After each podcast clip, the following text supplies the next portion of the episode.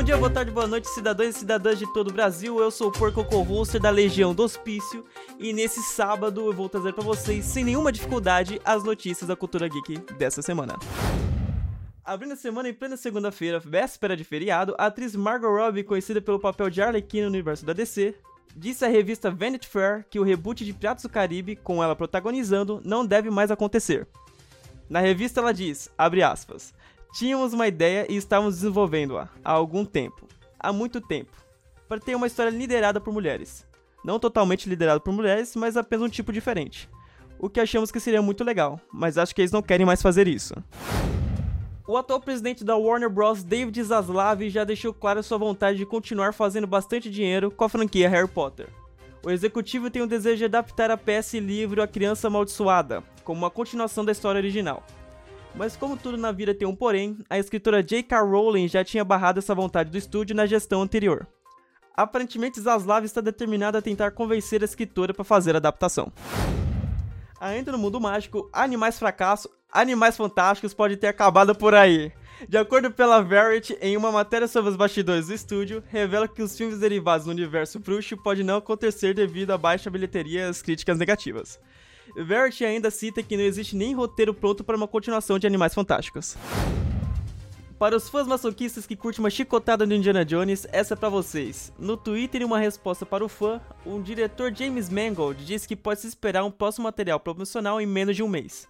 Existem algumas especulações do trailer sair durante a exibição de trailers no filme Avatar 2. O novo Indiana Jones deve lançar dia 30 de junho de 2023 e conta com a participação de Mads Mikkelsen de Another Round, Phoebe Waller-Bridge de Fleabag e a volta do velho foda Harrison Ford. Você se lembra de Brandon Fraser, aquele ator incrível que fez o primeiro Viagem ao Centro da Terra e a franquia clássica da Múmia? Então, este homem está voltando com tudo para Hollywood por sua atuação incrível em The Whale. Hoje, ele é um dos favoritos para ganhar o Oscar de melhor ator, e por conta disso seria muito provável ele ser indicado ao Globo de Ouro mas Brandon revelou que não pretende comparecer ao evento por motivos de uma alegação contra o ex-presidente da Associação de Imprensa Estrangeira de Hollywood, Philip Burke, que há alguns anos tinha agredido ele sexualmente durante o evento da associação em 2003.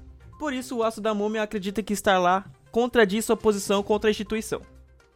Ele diz então, aspas, é por causa da história que tenho com eles, e minha mãe não criou um hipócrita. Você pode chamar de muitas coisas, mas não disso.